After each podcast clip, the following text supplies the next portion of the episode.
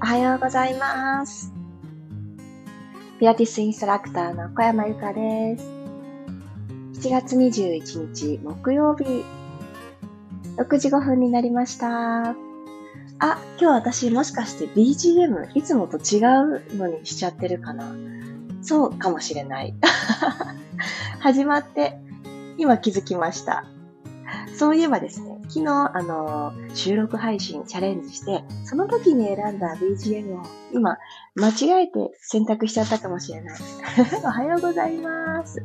今日はちょっと音程付き、音階付きですが、こんな感じで進めてみたいなと思います。マリさん、ともちさん、ゆりこさん、おはようございます。たいのさんもおはようございます。このね、音楽とセットで始まるっていうのもだんだん慣れてきたなぁなんて思っていたのに、操作にはね、なかなか慣れないんだなと思って、ね、本当ですね、収録の時と同じのを使っている。収録聞いてくださったということですね。いやー、嬉しいな。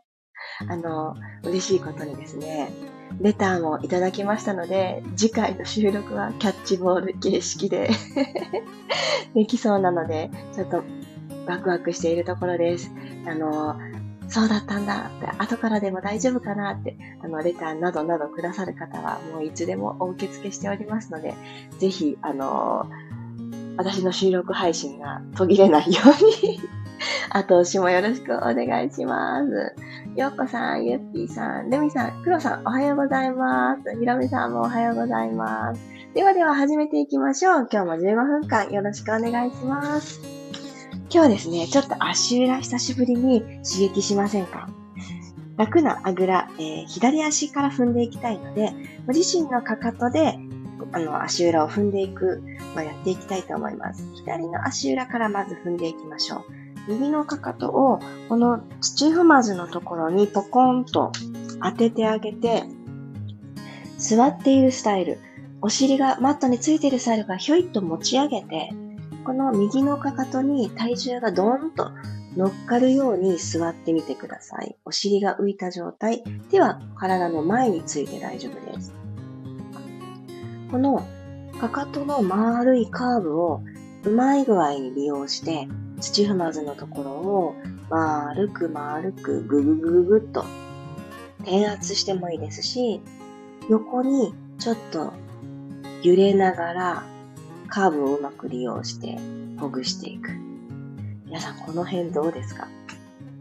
ここは消化器官ゾーンが反射区としてあるので、朝一番もうお食事召し上がったっていう方は動き出しているかもしれないんですが、朝一番ね、なかなかね、まだね、活動的じゃないですよね。胃だったり十二指腸、小腸、この辺がいますので、ちょっとね、痛気持ちいい感じもあるかもしれないです。そしたら指先の方にずれていただいて、指先とこの足裏のつま先側ですね、この境目のところもちょっとまんべんなくふみふみしてあげてください。改めて踏んでみると、あれ、つま先冷たかったんだなーっていうことに気づいたりとか、結構今日はポカポカしてるなーっていうことに気づいたり、かかとの方がね、あったかいなって思う方もいらっしゃるかもしれない。でもこうやってちょっと踏むっていう圧迫してまた離すっていうことで、わーっと血液もこの先まで流れなきゃいけなかったんだねって思い出してくれるので、そんなイメージです。よし、反対行きましょう。右の土踏まずを左のかかとで踏んで、セットができたら、よいしょとお尻を持ち上げて、さあ、右左で感覚違いますかね。痛気持ちいい、気持ちいいな、それぞれかと思います。ゴリゴリゴリとするところもあると思いますが、ちょっとね、見つけたら、ここに何かいるぞって見つけたら、そこでこう一時とどまって、その奥をほぐしてあげるようなイメージで、細かくかかとを右左とか縦とか動かして、じわじわじわじわーっと攻めていく。あ、ここ硬い、えいえいえいってこう力任せにしない方が、結果最終的に緩みますね。これは他の部位のストレッチとかほぐしとかもそうですね。お、硬いなって思って、ここを何としてでも潰してやるみたいな風にならない方が、その伸びた後、緩んだ後に、あれなんかすっごい伸びすぎてるから戻んなきゃじゃないかなって脳がね、びっくりして戻ろうとするんですよね、筋肉を。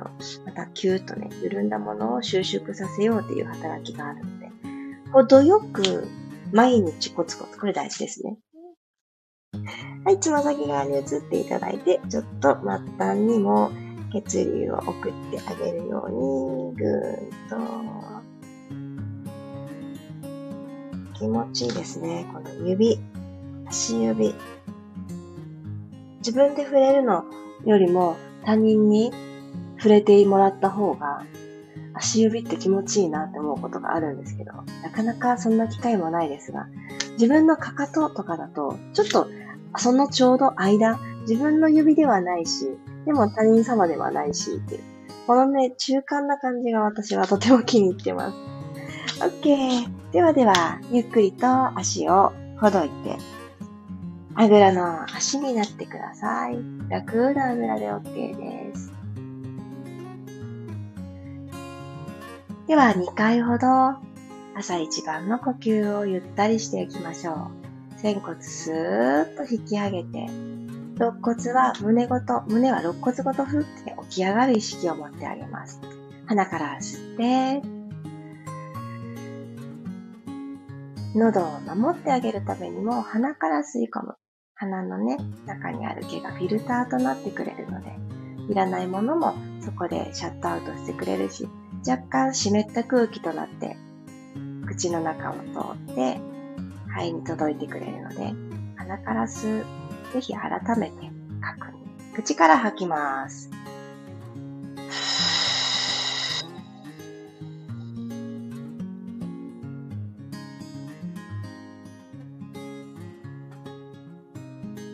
骨盤底がシューって吐き切る最後の最後に体の中にスイッとね、引き込まれていくような感覚を2回目はさらに追求していきましょう。鼻から吸って、ちょっとそこまでの感覚は難しいなという方も純粋に今吸ったものを最後まで吐く、それを目的にどうぞ。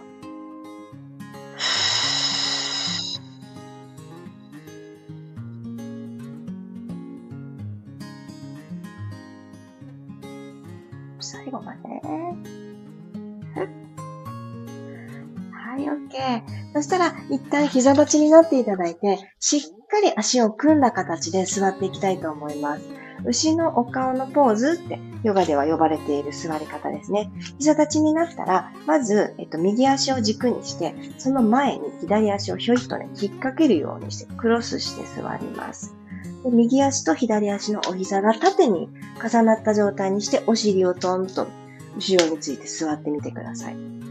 今、左の足しか見えない。右のお膝は左足で隠れた状態のしっかり組んだあぐらの状態になっていますか？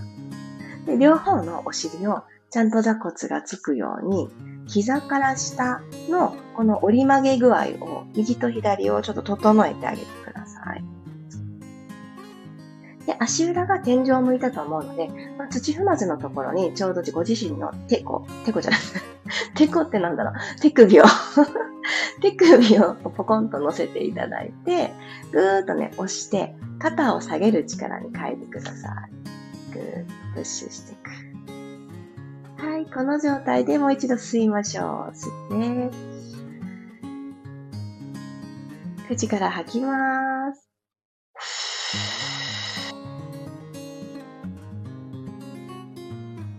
そしたら右手をこの左のお膝の外側にひょいっと引っ掛けて、右の手首の表側、日焼けする側を引っ掛けてあげて、左手はお尻の後ろにつきます。で、胸のところからくるくるくるくるーっと左の景色を楽しむようにして、胸からツイスト。これ後ろについた手も結構ポイントでして、左の手をどんどんどんどんカップハンズくらい指先しかついてない方としても、だんだん手のひら全体が下にベターっとつくようなイメージ持ちながら、脇を閉じてください。左の脇を閉じる。左の肩甲骨をもう一つと引き下げていくようにして、肩周りの緊張をほどきます。ゆっくり正面に戻りましょう。もう一回いきますね。同じ動作。もう一回右手を左のお膝の外に引っ掛けたら、くるくるーっと胸から左に、ちょうど引っ掛けている左の足の、この左の足のお尻の横側から太ももの外側にかけて、ここがぐーっと伸び感が入ってきてると思います。OK。そしたら足を上下変えて組み替えましょう。この座り方、座ったまんま組み替えられる方は、上手にこう組み替えていただいて大丈夫です。ちょっとこれ難しいなって思う方は、先ほどの膝立ちをもう一回していただいて、ひょいっと引っ掛けてからトコンと座る。そうすると意外とスムーズに座れるんですよね。私結構この座り方をよくやります。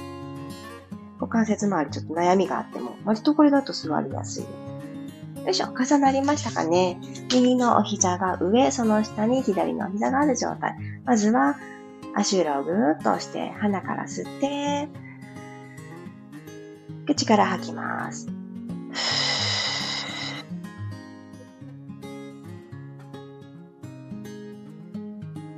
左手を引っ掛けて、右の膝の外側に引っ掛けて、右手を後ろについたら、くるくるくるーっと胸から右へ。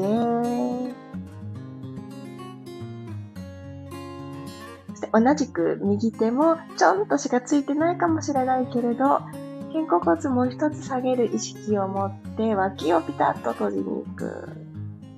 後ろについた右手、もっともっとマットの方に手のひらーっていう風にしていきましょう。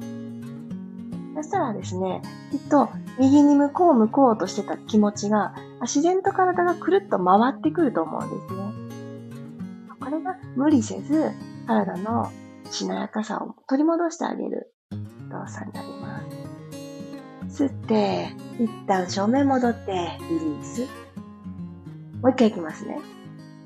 じゃあ、もう一回左手引っ掛けたら、右手を後ろについて、ふーっと吐きながら右の景色楽しむ。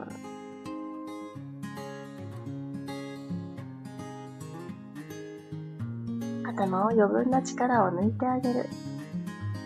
今日一日をできるだけ頑張りを手放してから始めましょう。よいしょ。正面戻ってきます。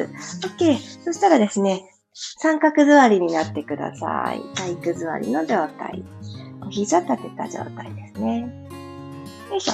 そしたらですね、お膝をですね、この手のひらで、カップするように、お膝のとこに手を当てて、指先がお膝の下、お膝の皿をちょっと下から上に持ち上げるような格好で、ぐーっと持ち上げながら、胸を起こしていきます。背骨をアーチさせる動作。今、肘は真後ろではなくって、ちょっと軽く左右に開いた格好で OK。ポイントは、しっかりお膝を掴むこと。ひょいっと掴む。はい、そしたら次はですね、背中丸めていきます。背骨丸めて。ゆっくり、ももとお腹の距離を遠ざけるようにして、背骨を後ろ、ハーフロールバックですね。で、さっきお膝掴んでましたよね。今度は、前もものお膝により近いところをぐーっと手のひらで押した力で、お腹をぐっと後ろに押し込んでいって。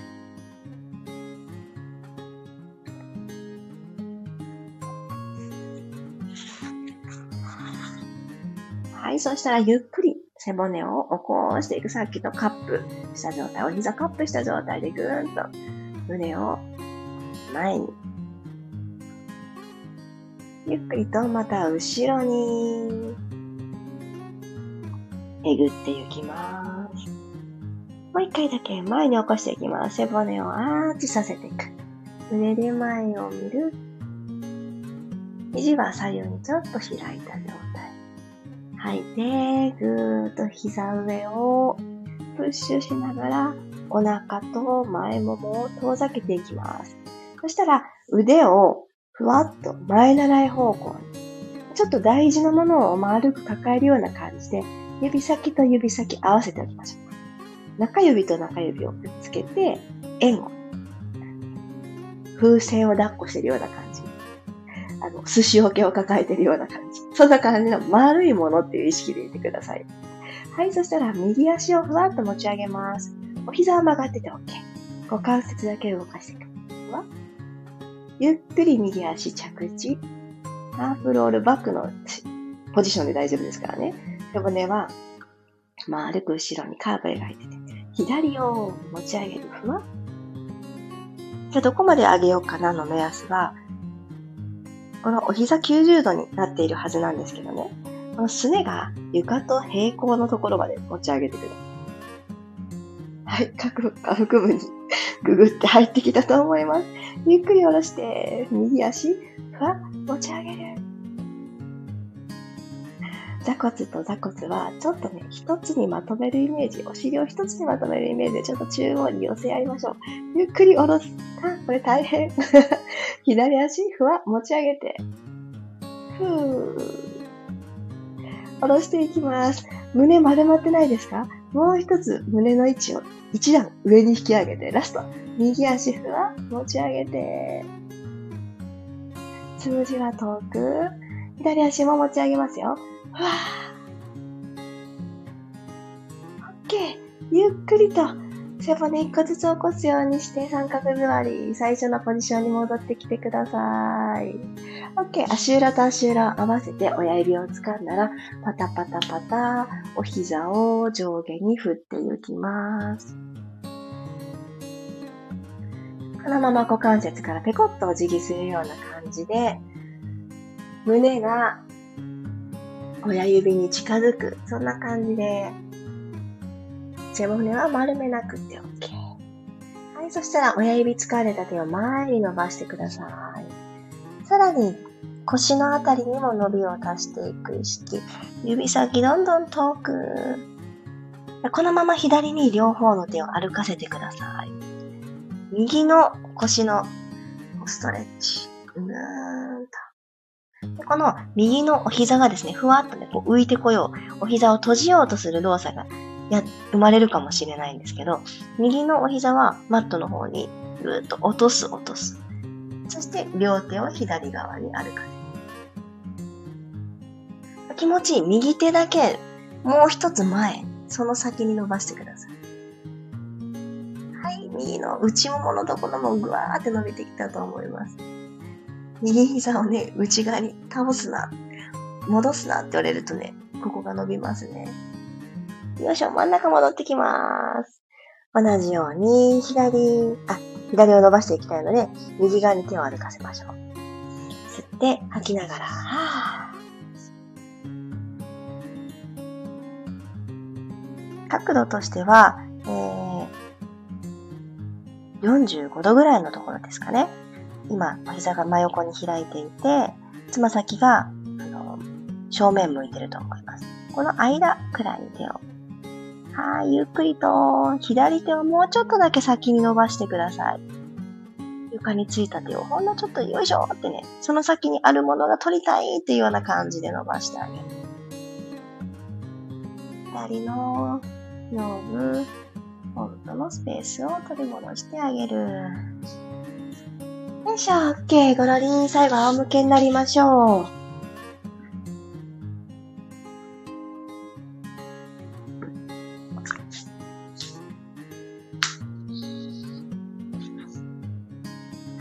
そしたらですね、ゆっくり足を両方とも天井に伸ばしてあげます。今日久しぶりにハサミの動き、シザースで締めくくりましょう。これちょっと足をね、ご自身の足をちょうどこう仰向けになって上に上がってるから、履いているパンツにもよるかもしれませんが、足がちょっと見えますよね。この足をより長く、そしてより美しくコントロールしながら動かしていく。今日一日の所作につないでいきましょう。で、鼻から吸って、肩の後ろは両方ついてる状態。骨盤床と平行で大丈夫です。右足ポイントの足にしてゆっくりマットすれすれのところまで下ろしていきます。吸って吐いて入れ替えましょう。よいしょ。左と右入れ替える。帰ってくるときも行くときもつま先ポイントでいいですよ。足裏縦のアーチ。最初ちょっと刺激をしたので今日縦のアーチ感じやすいと思います。入れ替える。ふう。吸って吐いて入れ替える。ふう。よりお腹からコントロールしてる意識したい方は下腹部にちょっと手を当てておくとこの触れたところを使おうって体を思うんですね。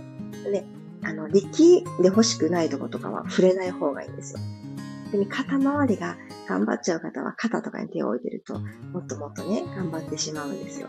ので、お腹、ここにポンって当てておく。入れ替えます。ふぅ。ラスト。ふぅ。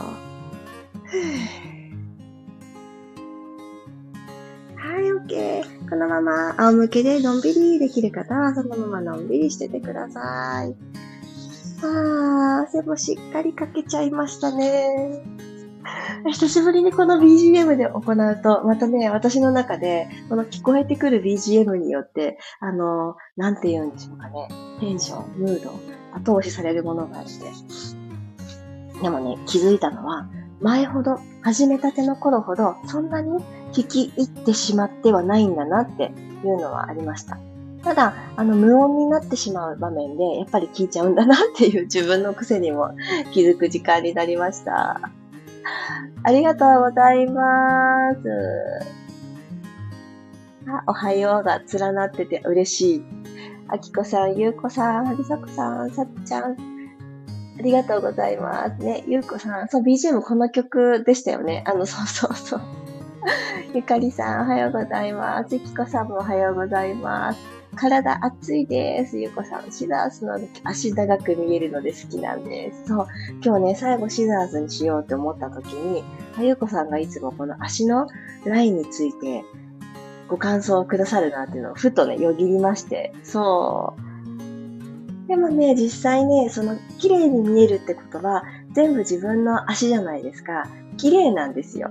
そう。で、その綺麗な状態を日常の、今度は足が下に来てっていう、歩く、立つ、座るっていう動作の時も、その足の状態でいられるように、やっぱり、寝っ転がって足をコントロールすると、お腹からって意識しようと思えば、なんとなくできるじゃないですか。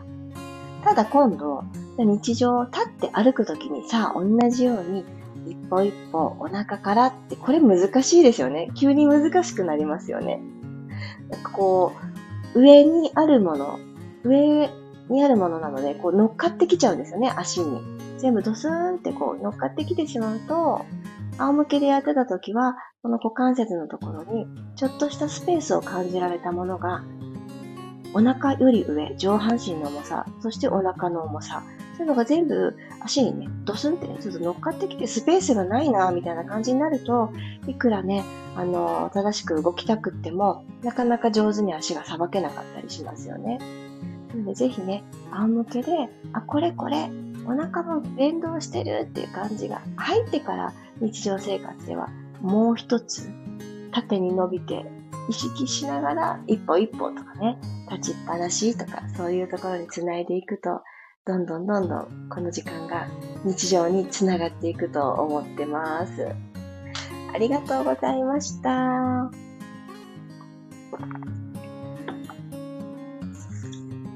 日ね、白湯がとっても美味しいなって思ってる朝なんですけど、冬もそうだったんですけど、冬は冬で室内が寒い、物理的に。窓を閉めてても冬だなっていう寒さなんですけど、夏は夏で、一時涼しかった夏は、やっぱり、一時のことだったんだなっていう感じでですね、朝もだんだんもわーっと暑くなってきているんですね。なので、ちょっとこのね、窓を開けた状態でピラストレッチっていうのは、私の、環境的には、ちょっと暑すぎるなと思って、エアコンを早速朝から入れてしまってるんですけど、そうなるとね、白湯もね、冷めるのが早いなって、すごく思います。そう。今日くらいから本格的に夏休みっていう方が多いって聞いたんですけど、ぜひぜひ皆さんで体調を気をつけて、うちはね意外とね夏の方が体調管理が難しいなって思ってて、ある夏に子供が夏風邪をひいたことがあって、冬の風邪より全然長引くと思って、噂に聞いてた夏風邪ってこれかって衝撃を食らった事件があるんですけど、そうなんかねうち幼稚園なんですけど、幼稚園でねお休みに入る前にすごくなんだったっけな、なんとか菌っていうちょっと聞いたことない菌だったんですけど、なんかそういうねちょっと私的には聞いたことない菌の風が流行ってるっていうのでね、ずわーって広まっちゃったんですよね。でなんかね、どっかね、今まで、うちには関係ないとか思ってるとこがあるんですけど、全然そんなことなくって、もうどこからね、風の菌とか不調の菌をね、もらってくるかなんてわからないから、やっぱりきちんと休ませてあげること、これ大人も子供も一緒だなって思うんですけど、なんかお休みモード、3連休とかそうだったと思うんですけど、特に何時に絶対起きなくっちゃとか、寝る時間もね、楽しいことが続いて、ずれちゃったりとかすると、やっぱりその反動で、休みが終わってから、不調がポコポコって出てきたりするんですよね。あ、そう、溶連菌とね、何かカタカナだったんです。ちょっと本当にね、聞いたことがなくて、記憶にはたどれないんですけど、溶連菌となんとか菌が合わさったやつが流行ってるって言われて、なんかもう、溶連菌だけでも恐ろしいのに、誰と合わさっちゃったのって思って、いやーって思ってたんですけど。で、またね、子供がもらってきた風邪とかそういうのって、なんでしょうね。強烈ですよね。私結構、もらい風邪をしないのがちょっと一つ自慢だったんですけど、うん、この自慢はね、去年ぐらいから軽くね、壊れましたね。もらうときは全然もらうし、そんな変な自信とか持ってない方がよくって、いつ何時もらうかもしれないから、自分自身の栄養あるものをとって、何でもいい食事に夏になりがちですけど、そんなことなくって、ちゃんと栄養が取れるもの。特にビタミン D って脱出なんですってね。その要素、ビタミン D ってなかなか自分の中でというか日本人作り出すのが難しいらしくって、ただどんどんね、体の中に増やしていくきっかけとしては、しっかり太陽の日差しを浴びるっていうことも一つきっかけなんですって。でも、日焼け止め塗りますよね。日焼け止めを塗った肌だと、なかなかね、吸収されないというか、摂取しづらいんですって。でもですよ。じゃあ、ビタミン D のために日焼け止めを濡らす。日傘もささず、さあ、日光浴だって、なかなか勇気あるチャレンジは私はできなくて。なので、やっぱり、食べ物の中からビタミン D 取るのも結構難しい。私にはですよ。ちょっと料理の腕が足りないので難しいので、そういうところはサプリメントを頼ってもいいんだよっていう話を聞きまして、そっか、と。私特にサプリメントあんまり詳しくなくて、これとこれを必ず取ってますとかないんですけど、そろそろそういうのを上手に取っていくのも大事かなって思いました。子供が大きくなるということは、私も一年一年年を重ねてるということで、そういう免疫だったり、打ち勝っていく力は、ほっといたら弱まるよなって思って、何か一つプラスアルファしなきゃなって思い直したところです。いや、ちょっとね、気を配ったものを、選んで、同じものを買うんだとしても、ちょっとお値段が高いっていう時に、お値段が高いのには理由があるんだよねってオーガニックとか有機で作った何々とか、何か生産者さんの思いっていうのが絶対あると思うので、なんかそういうところを汲み取って、なんかね、ものを選べるようになりたいなっていうのが、大きな目標としてあります。なかなかね、難しいけど、続けていくことは、できるところから自分の体を土台を作っていく、食べ物もちょっとずつこだわっていきたいなって思っております。そしてね、そうそう思ったんですよ。うちね、観葉植物がいくつかありまして、なかなか観葉植物を上手に育てるのができなくって、購入した当初はめちゃくちゃ綺麗ですよね。売り物だったから青々してて、葉っぱの数だって多くって、めちゃくちゃ元気だったのに、何年かうちで過ごすうちに、あれなんかハゲチャビになっちゃったとかって葉っぱが落ちちゃった木もあったんですよ。それきりも生えてこなくって、なんかちょっとね、かわいそうな思いをさせたものがあったんですけど、一つですね、幹のない葉っぱだけが生える、この名前を忘れちゃったんですけど、モンステラみたいなもの、葉っぱだけの植物あるじゃないですか。でその子がですね、ぐーんとね、つるが伸びてくるような、長く伸びてくるような種類だったんですけど、ある時にものすごい全体的に元気がなくなっちゃって、でそういう時って間引いたらいいんだよっていうのを教えてもらったんですね。その鉢の中で調子の悪い子だけ、もう抜いちゃったんです。あとは、長く伸びたものも、なんか枝毛を切るみたいな感じで、毛先をちょんちょんってね、この悪いところを切ってあげて、そして、なんか土もね、なんかね、土って茶色いのに、ところどころ白くなったりしてて、カビみたいな感じになっちゃってたんですね。ああ、これはちょっと鉢ごと病気になりかかってんだなと思って、3ヶ月くらい前にケアしたんですよ。枝毛を切ってあげて、ちょっと元気のない子は抜いてあげて、でちょっと良くなかった土壌を取り除いて、新しい土を足してあげたんですよ。そして、その子に合った頻度で水やりをしてたらですね、めちゃくちゃ可愛いベイビーの葉っぱが生えてきて、ポコンポコンって。もうね、びっくりして、私にもできた、育てられたって思って、いやー、こんなことあるんですね。でもね、この鉢植えが復活したことを受けて、やっぱり暮らす環境、身を置く環境って大事なんだなってすっごく思いました。この植物たちにとっては、めちゃくちゃちっちゃい鉢の中でしかもう動くこともできなくて、ここで暮らしますよって決められてる中で、その鉢の環境がちょっと良くなかったですね、今まで。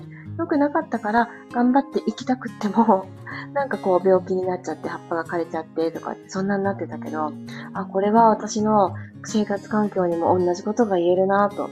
私たちは自由に動くことができたり、どの情報を取ろうとか決めることができたりするからこそ、自分で整えてあげられる。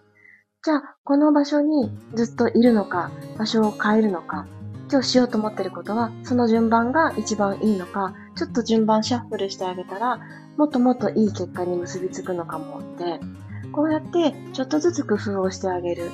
で、目に見える場所は、もうこれは、綺麗に整える。これ、大事ですよね。土壌を整える。どんな場所で暮らしていくのか整える。お部屋をきれいに片付けるってそういうところにつながるんだなって、ちっちゃい葉っぱをね、見て思ったことです。この新しい葉っぱのみずみずしさは自分の中にももう一回あってほしいなーなんて、ちょっと今日はそんなね、お話をさせていただきました。いや、ありがとうございます。朝のお忙しい時間に最後まで聞いてくださって。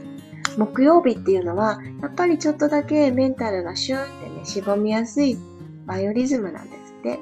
なので今日の朝の始まりが、いつも通りの元気いっぱいというか、いつも通りのモチベーションじゃなかったとしても、まあ、そういう日だもんねって思って、あんまり重く受け止めずに、で、過ごしている中で、きっと、あ、心地いいなって思う流れに乗っかっていけると思うので、あんまり下を見ずに、この先は、なんかちょっとワクワクが転がってるかもしんないし、くらいなポジティブマインドで今日も過ごしていきましょう。ではでは、また明日6時5分にお会いしましょう。木曜日、いってらっしゃい。ありがとうございました。あ、ゆかりさんともっちさん、バイバイしてくれてる。これかわいいですよね。いっぱいね。スタンプ、アクション。ありがとうございます。では木曜日、いってらっしゃい。駆け込みバイバイ、ありがとう。ようこさん、まりさん、さっちゃん、るみさん。そうそう、ゆりかさん、木曜だよ。月曜なかったのできついね。慌てますよね。でも大丈夫。絶対ね、いいところに今日の終わりに収まってるはずだから、焦りをぐっと、ふわっと、浮上させちゃいましょう。黒さん、いってらっしゃい。